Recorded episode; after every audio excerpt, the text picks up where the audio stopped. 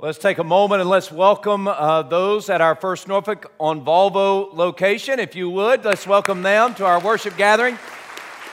And I want to welcome you and thank you for being here. Yes, for God so loved the world that he gave his only begotten Son, that whosoever believes in him should not perish, but have eternal life. This is a promise from Jesus at that point in time to a guy named Nicodemus, but it's also a promise of Jesus to us today. And really, that's why we're here.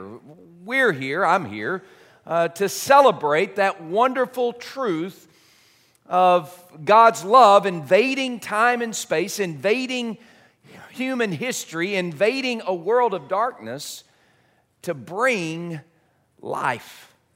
To bring life to those of us all of us who need it. And today we get together, and, and this is Easter, and, and for many of us, this is a very special day as we celebrate the, the, the resurrection of Jesus from the dead. And some of you might not buy into that, and I, I understand. It, it seems a little fanciful, a little big, a little bit of a stretch for perhaps your imagination or your rational thought process, but that is the core, fundamental, foundational truth that I have in my life that Jesus is not dead, he is alive. And for the church, uh, we were built upon the bedrock of that promise that Jesus is not dead, he is alive. And so here we are, and, and maybe you're here and, and, and you're here because your grandmother asked you to come. And that's okay. That's good. I'm glad you're here. I'm, I'm excited about that. And maybe you're here because uh, your boyfriend or your girlfriend asked you to come. And again, that's good. I'm glad. Maybe you're here because this is what you grew up doing. You went to a church on Easter Sunday. And if that's you, I'm excited that you're here. We're thrilled that all of you, uh, all of us, have gotten together because, regardless the reason why you're here, make no mistake, God has a bigger purpose for all of us being here, and there is something that, that He wants to do in our lives here and now. And so, my prayer is that today you and I would uh, open our mind and our heart to the truth that God would share with us, that, that we would uh, turn our hearts and minds toward uh, this amazing history changing, whether you believe it or not, it changed history, this history changing event called the resurrection. If you have your Bibles, turn to John chapter 20. We're going to look at the story of the resurrection as described by the Apostle John. And in John chapter 20, we hear the record of uh, the next day. Now, the previous days, um, John 19, as you're turning John 20, let me catch you up a little bit. John 19 is the story of Jesus being killed, that he was crucified on a cross. Nothing really unusual about that in, in terms of world events. This was just another guy killed by um, the Roman government for certain crimes or no crimes from our perspective. Um, in, in terms of of history, it, it, you wouldn't think it'd make much of a difference, but it certainly has. In John 19, Jesus was killed not because he had done crimes, but because of the purpose of God. He was killed, but he was really killed. I mean, there wasn't any make believe death here. When they pulled him off the cross, uh, he was not breathing. There was no life left in his body, and he was taken to a tomb. He didn't have a tomb. A rich guy named Joseph of Arimathea he had a tomb, and so they, he, he gave his tomb up for Jesus in honor of Jesus and the life that he had lived, but his, his life was over. Jesus was dead. And if you're like me, you know when people die, there's no coming back from that, right? I mean, can we all agree that death is pretty much done? I, have done literally uh, over a thousand funerals, and I've yet to see someone come back. You know what I'm talking about? So Jesus was dead. And in the mind of everyone, it was done. Until we come to John chapter 20. So Jesus is killed on a Friday. Then you have Saturday where nobody does anything because that was the Sabbath. And then Sunday, early in the morning, as early as she could get there, we have Mary Magdalene, beginning of verse 1. Now, on the first day of the week, Mary Magdalene went to the tomb early while it was still dark, and, and she saw that the stone had been taken away from the tomb. And she ran and came to Simon Peter and to the other disciple whom Jesus loved. And she said to them, They've taken away the Lord out of the tomb, and we don't know where they've laid him. Peter therefore went out and the other disciple and were going to the tomb, and they both ran together, and the other disciple outran Peter and came to the tomb first. And, and he, stooping down and looking in, saw the linen cloths lying there, and, and he didn't go in. Then Simon Peter came, following him, and and went into the tomb, and he saw the linen cloths lying there, and the handkerchief that had been around his head, not lying with the linen cloths, but folded together in a place by itself. Then the other disciple, who came to the tomb first, went in also. And he saw and he believed. For as yet they did not know the scripture that Jesus must rise again from the dead. Then the disciples went away again to their own homes. Now I want you to, I want you to take note of Mary, okay? We, we hear about Mary in verse 1 and 2. Now she's reintroduced in verse 11. And, and I want us to kind of focus in on Mary for the rest of our time together. Okay? Verse 11. But Mary stood outside the tomb weeping. And as she wept, she stooped down and looked into the tomb. And she saw two angels in white sitting, one at the head, the other at the feet, where the body of Jesus had lain.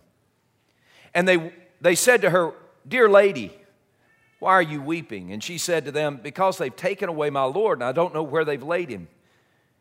And when she had said this, she turned around and she saw Jesus standing there, but she didn't know it was Jesus. And Jesus said to her, Dear lady, why are you weeping? Whom are you seeking? And she, supposing him to be the gardener, said to him, Sir, if you have carried him away, tell me where you've laid him, and I will, I will get him and take him away. And and Jesus said to her, Mary. And she turned and said to him, Rabboni, which is translated teacher. As we look at this encounter between Jesus and the resurrected, uh, between the resurrected Jesus and Mary, I, I want us to uh, kind of put our place in Mary's sandals, see her journey, and see our journey. Everyone, everyone here, uh, everyone outside of here, everyone that has ever been born, let me tell you, I, and this is, this is not just Eric Thomas truth, and this isn't just First Norfolk truth. This is the truth of philosophy and historians. Everyone, everyone is searching for relief and release from the pain the, of their sorrow. Everyone, everyone is searching for relief and release from fear over tomorrow. Everyone, everyone here, all of us, are searching for release and relief from defeat and despair of death and loss. Every person here, we have this in common. We have it in common with Mary herself. We long to escape the prison that is created from the pain of our sorrow, the fear of our tomorrow, and the despair and defeat of death. We want to be freed from that. And so, as we look at the encounter between Jesus, the risen one, and Mary Magdalene, and ourselves this morning, I pray that we would understand that just as Jesus predicted in John 3:16, he is living out here and we can accept here today that God's love has paved a road to victory through the death and the resurrection of Jesus. God's love, his great, amazing, powerful, life-changing love has paved a road to victory for all of us who would believe on Jesus. Now, make no mistake, it's got to be that way.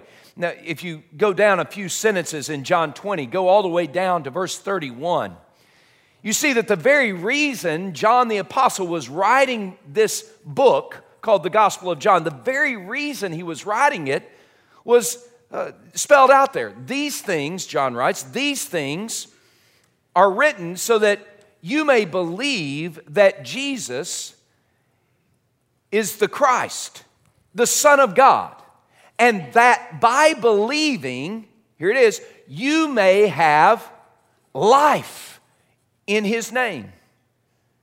That, that we might live, not a half life, not a portion of a life, not a life that is here and gone, not a life that is impotent and weak, but a life that is full and complete without any missing parts. And that's what we long to have. We want to have a life without any missing parts, but it's just out of our reach if it weren't for Jesus. So when, when we look at Mary Magdalene, we need to understand that, that she was walking through a, a maze of her own misery. She was walking through pain and discomfort. She, she was living out the, the pain of her sorrow. She was experiencing fear for her tomorrow. She was, she was overwhelmed by despair because of death. It was the death of Jesus. We hear in verse uh, 11 and 12 and on down in verse 15, G, uh, Mary was weeping. She was weeping. Now, when we talk about weeping in our civilized American, Americanized, emotional, uh, uh uh, uh, placated culture, we have this, have this idea of weeping as a, a very dignified thing. You know, we, when we weep, and especially us guys, we weep, we have tears maybe that roll down our cheeks, but, but we wipe them away quickly, and that's about all we get, right? Uh, maybe if something really, really challenging happens, we may have a, a little bit of sobbing, right? Um, when, when the Bible talks about Mary Magdalene weeping, the very language of the original text, the, the very language of it is more than just some dignified cry. She hadn't been coached not to cry like a baby. That's exactly what she, it was an ugly cry. Y'all know ugly crying? Face contorted, body convulsing. She was weeping. And anyone who passed by could see it. And it was a natural thing to see that in a graveyard. And that's, that's what was happening. Mary was a mess. Had to learn a little bit more about Mary Magdalene and, and something that's important for us as we, as we see ourselves in her place. What, what I want us to understand is Mary Magdalene was a hot mess before she met Jesus.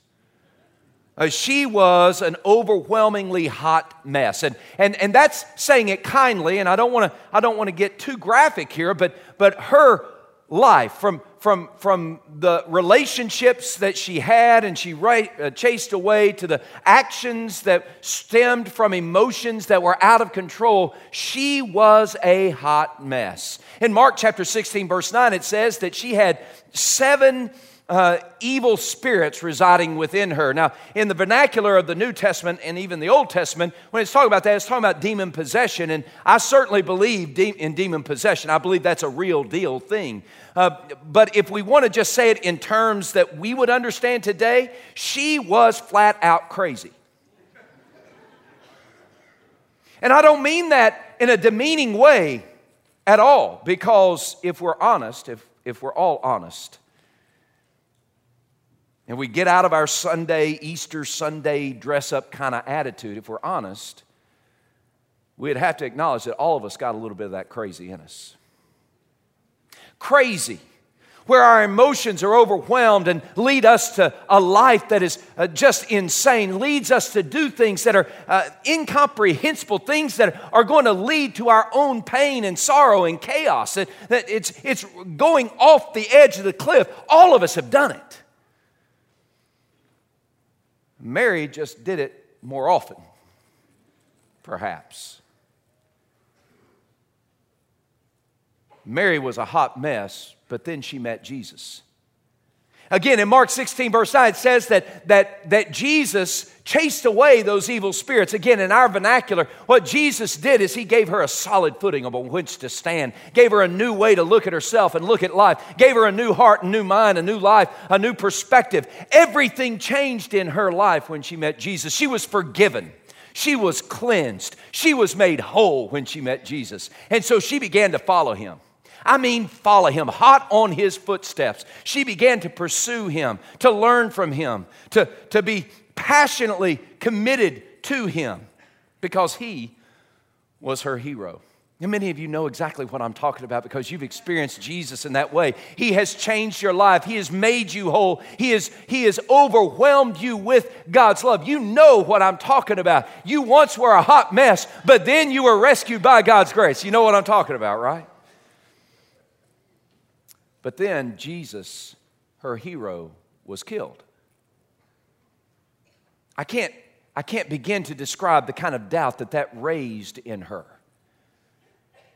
Maybe it wasn't real. Maybe, maybe, maybe those evil spirits are going to return. Maybe the crazy is going to take over again. Maybe, maybe I'm, I'm not going to be able to stand solid uh, on solid ground any longer. Just maybe, maybe my, my grief is going to overwhelm me and, and I don't know what tomorrow is going to bring. So I have this fear that begins to soak in my soul. And then, and then here is death. And not only death, but death is doubled because they've taken away the body of my Lord. Mary Magdalene, in that moment, in that graveyard, was defeated. So the angel said, Why are you weeping? Great question. Not just for Mary Magdalene, but for us today. Why are you weeping? You see, it, it wasn't just the, the, the, the fact that, that her life was derailed with the death of Jesus. It wasn't merely that, that, uh, that uh, the pain of her existence was, was then uh, uh, awakened again. It, it wasn't just that they stole the Lord's body, it, it was the same brokenness that all of us experience. It, this is what happens because of sin. And I mean sin in its real form, sin that you know and that I know. See, this is what sin does sin breaks us, sin destroys us. The reason, the reason we battle with the pain of sorrow and fear of tomorrow and the defeat and despair of death is because of sin. That's it. The reason life feels broken is because of sin. Sin in the big picture, but also sin because of you and me. Our sin. In Romans chapter, in Romans chapter uh, uh, 5, verse 12, it says that, that through one man sin entered the world. Talking about Adam back in Genesis chapter 5.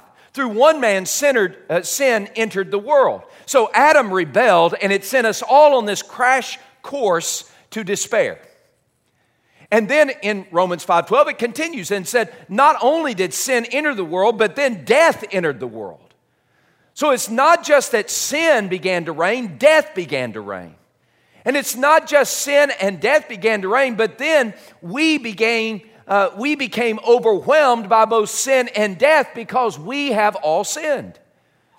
What destroys our life, what creates a chasm and a cacophony of pain is because of sin. Because of sin, sorrow rules, fear wins, and death reigns supreme. That's what happens because of our sin. So when the angels ask, Why are you weeping? and you and I hear that question, can we say we know why we're weeping? Life is broken. I am broken. That's what sin does. Why are you weeping? I, I know that, that in my family there there is weeping. My wife, my precious wife, has experienced the pain of sorrow, fear of tomorrow, and the despair of death. Three decades ago, when my wife was 23, she gave me permission to say it that way. Three decades ago, when my wife was 23, she was a young single lady having fun with her friends. They, she and her friends had gone off to uh, have a great weekend and a, uh, floating down a, a cold river in South Texas. And as they're making their way, they get a call that she has to come back home. And she has to come back home now. You get that kind of call, you know that's not good news. Edie was asking the questions what's going on, what's going on, and finally her brother in law told her. See, her dad, her dad was a working man. He, he, he worked on pipeline and, and he worked uh, as, a, uh, as an independent contractor where he'd go out into a marsh and he would, uh, he had this contraption where he would dig uh, a trench in the marsh uh, with his equipment that he had built and, uh, and he'd be contracted out to oil companies in South Texas, Southeast Texas, uh, to, to, to run the line like that. At this time, he was working on a highway, supervising the, the big equipment. Big equipment like uh, we have out at First Norfolk on Kempsville uh, as they're building the, the off ramp here. Uh, those big cranes that you see and have seen, that, that's the kind of equipment that Edie's dad would oversee. And, and supervise, and supervise the running of it. Edie had gone by before she left town. She had gone by to see her dad in Devers, Texas, uh, and, and he had given her some money for the, for the fun time that she was going to have. And then she took off with her friends. Not long after that, something happened, and the crane that they were taking apart fell hit her dad on the back of the head, and he was killed instantly. the pain of sorrow, the fear of tomorrow, and the despair of death. Whole family getting together back in Beaumont, Texas, weeping, weeping in the real kind of way, uncontrollable, convulsing out of grief and sorrow, the one that they loved, their dad, their, their rock, their fortress, their, their hero, he's gone. As they're getting ready for her dad's memorial service on Sunday, Edie's sister in law begins to call everyone into the room in a panic. They go into the room, and there on the floor is her mother. They didn't know exactly what was happening, but they knew it was serious. They knew it was bad. Her mother was having a heart attack. And the picture is Edie getting down on her knees, tears streaming down her face. Her mama's head in her lap, and Edie saying, Mama, Mama, please don't go. Mama, Mama, please be okay. And her mother breathed her last and died. the pain of sorrow, the fear of tomorrow, and the defeat of death. That's how Mary felt as she was walking through the graveyard. That's how Mary felt when the angels asked, Why are you weeping? Maybe that's how you feel when you look at your life. And maybe you haven't experienced those type of trauma in your life. Maybe, maybe it's not as, as powerful or as poignant or such a big story, but, but the reality is if all we have is our tears, and that's it, then we're left hopeless. If all Edie had were her tears. then she would be stuck in the pain and the fear and the despair. But then Jesus enters the scene. Here's the good news for us Jesus enters the scene in the drama of our misery, in the pain of our everyday experience in life. Jesus comes calling. Jesus approaches Mary and, and he says, again, the same question that the, that the angels asked Dear lady, why are you weeping? Whom are you seeking? Mary doesn't recognize him at first, but, but those questions that Jesus is asking are more than just questions of kindness. They're questions to open her eyes to see that in this moment, in this very moment, as he is speaking to her, she should be witness to a great unveiling of God's love that has changed human history and could change her life.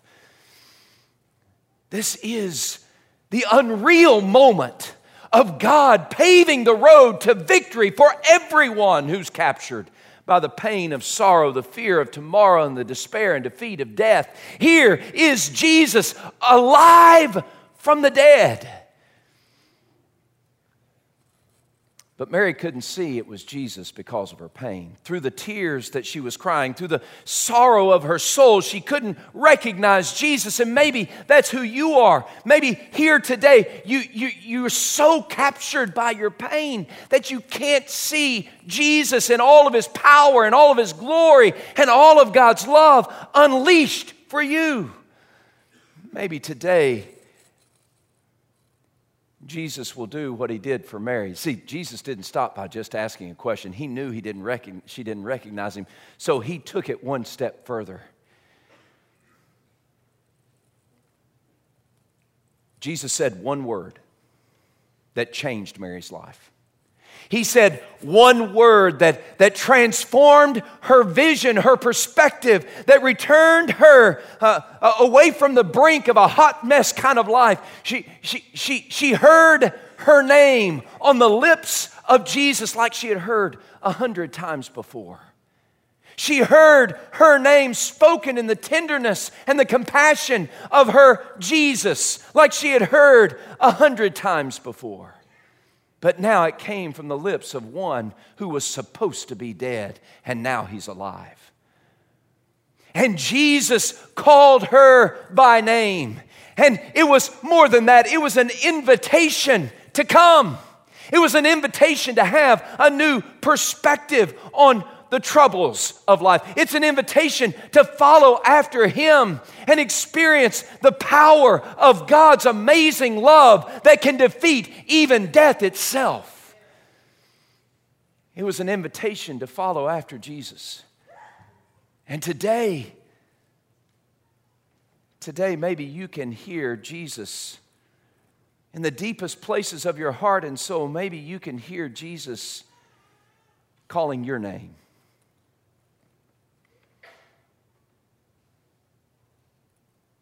The amazing thing is that Jesus, in that moment, invited Mary to move beyond her pain and taste perpetual victory. He, he invited Mary to move beyond her, her bitterness and her grief and, and experience God's love in a, in a way that she could have never imagined before.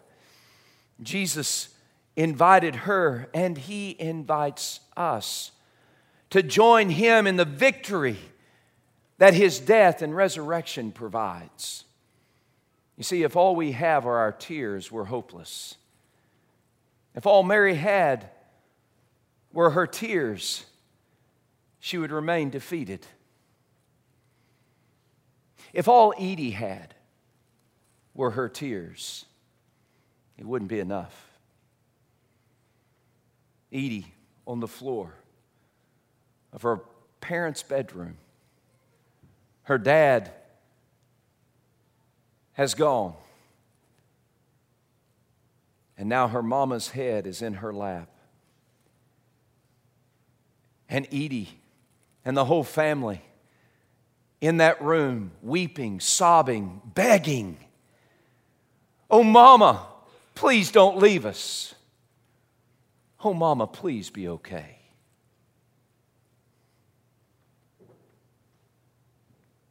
And Martha Lee breathes her last. And if all we have is that, then we're in trouble. But that's not all we have.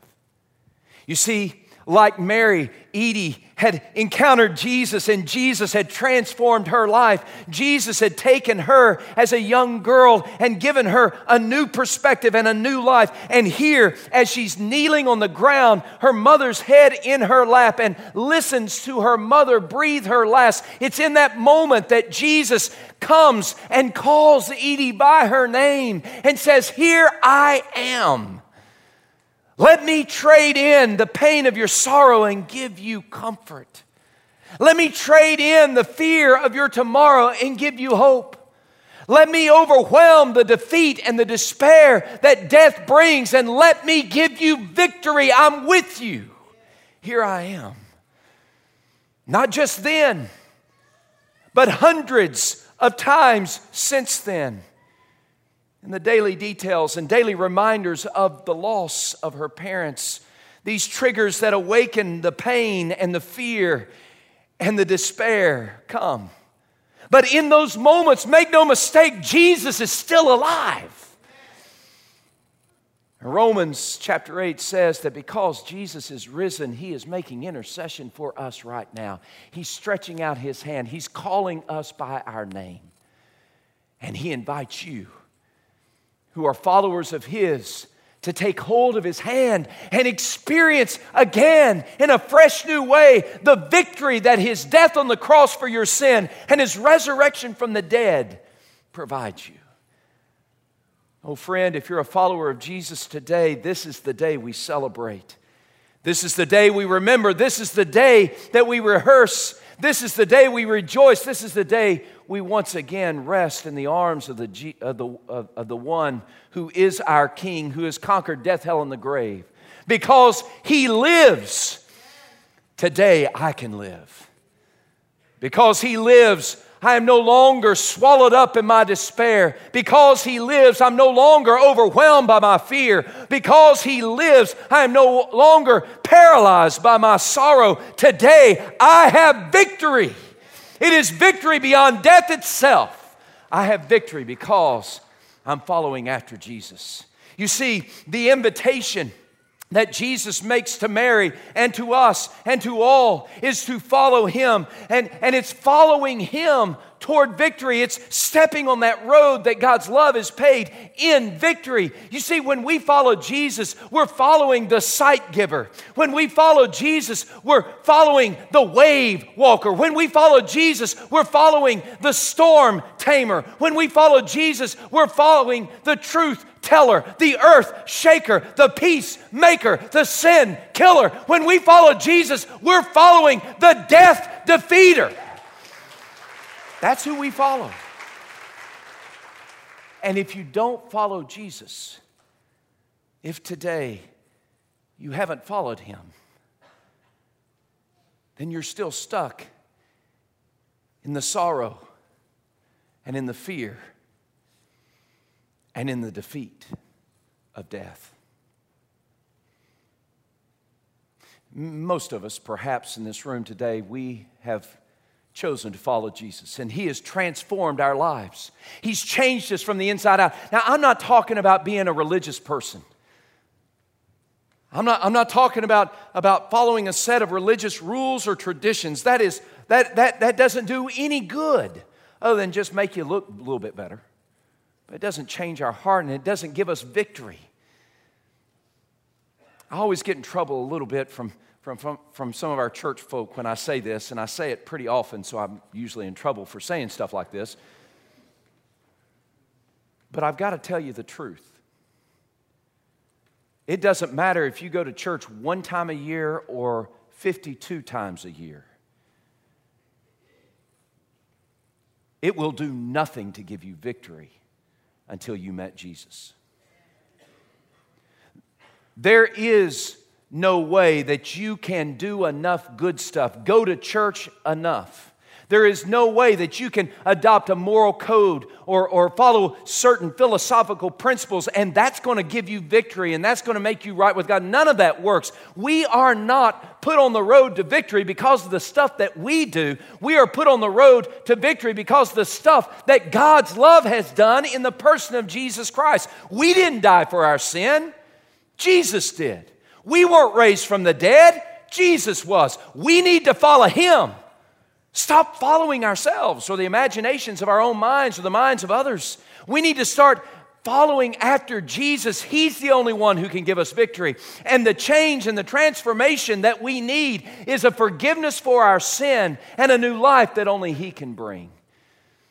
Today you're here and maybe you've never you've never embraced Jesus in a life-changing way. I'm not talking about being religious or moral or going to church or not going to church. I'm talking about having a transforming encounter with the living God through faith in Jesus Christ. Again, John chapter 20, verse 31, he said, These things I've written to you that, that, that you might believe that Jesus is the Christ, the Son of God, and that by believing, having faith in Jesus, you might live. You might have life in His name. You might truly live. And some of you have not truly lived yet. You're still stuck in the graveyard, captured by your sin. See, Jesus died on a cross to pay the price for your sin. He's the only one who can forgive your sin and make you right with God. And Jesus was raised from the dead to give us new life. And He's the only one who can give us new life and victory over sin and death.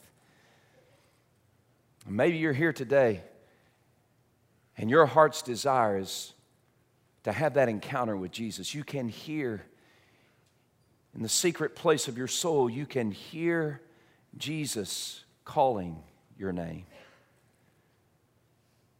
Will you turn to Him and follow Him?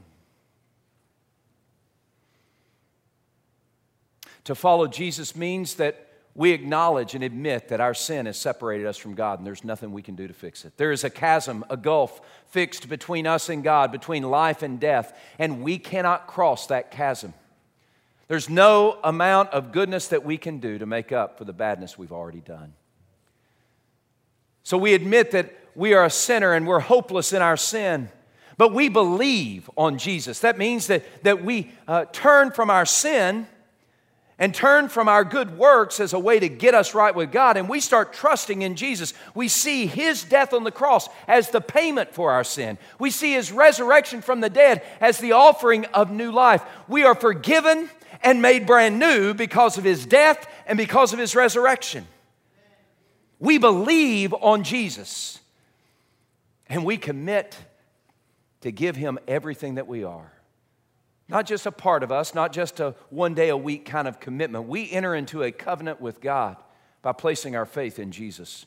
We enter a covenant with God where we say, whatever Jesus says, I'll do. Wherever He tells me to go, I'll go. Whatever He wants, I'll, I'll follow. Wherever, wherever He leads, I'll go. This, this is the commitment that we make to follow Jesus. We cross that line of faith and we become a follower of Jesus. And in that moment, this great transaction of grace happens in our life so that the empty place that our, our distance from God has created is now filled by the Spirit of God as we are brought into the very presence of God because of the death and the resurrection of Jesus. We no longer live in the pain of our sorrow, the, uh, the, the uh, fear of tomorrow, the despair and, and defeat of death. Now we live with uh, comfort and with hope and with victory through the resurrection of Jesus from the dead. Today, you're here and you need that. You want that. You're ready for that. Your heart's desire is to embrace Jesus. I invite you to do that today. Would you bow your heads, please?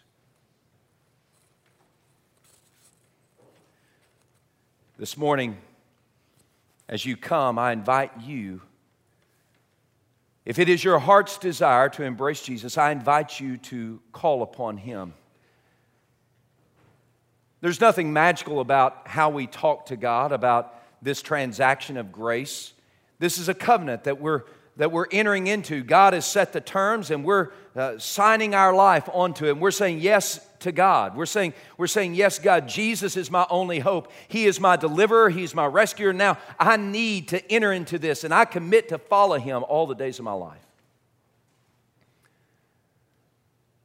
But if it's your heart's desire to enter into that relationship, to enter into that covenant, if you're ready to be set free from the bondage that your sin has created,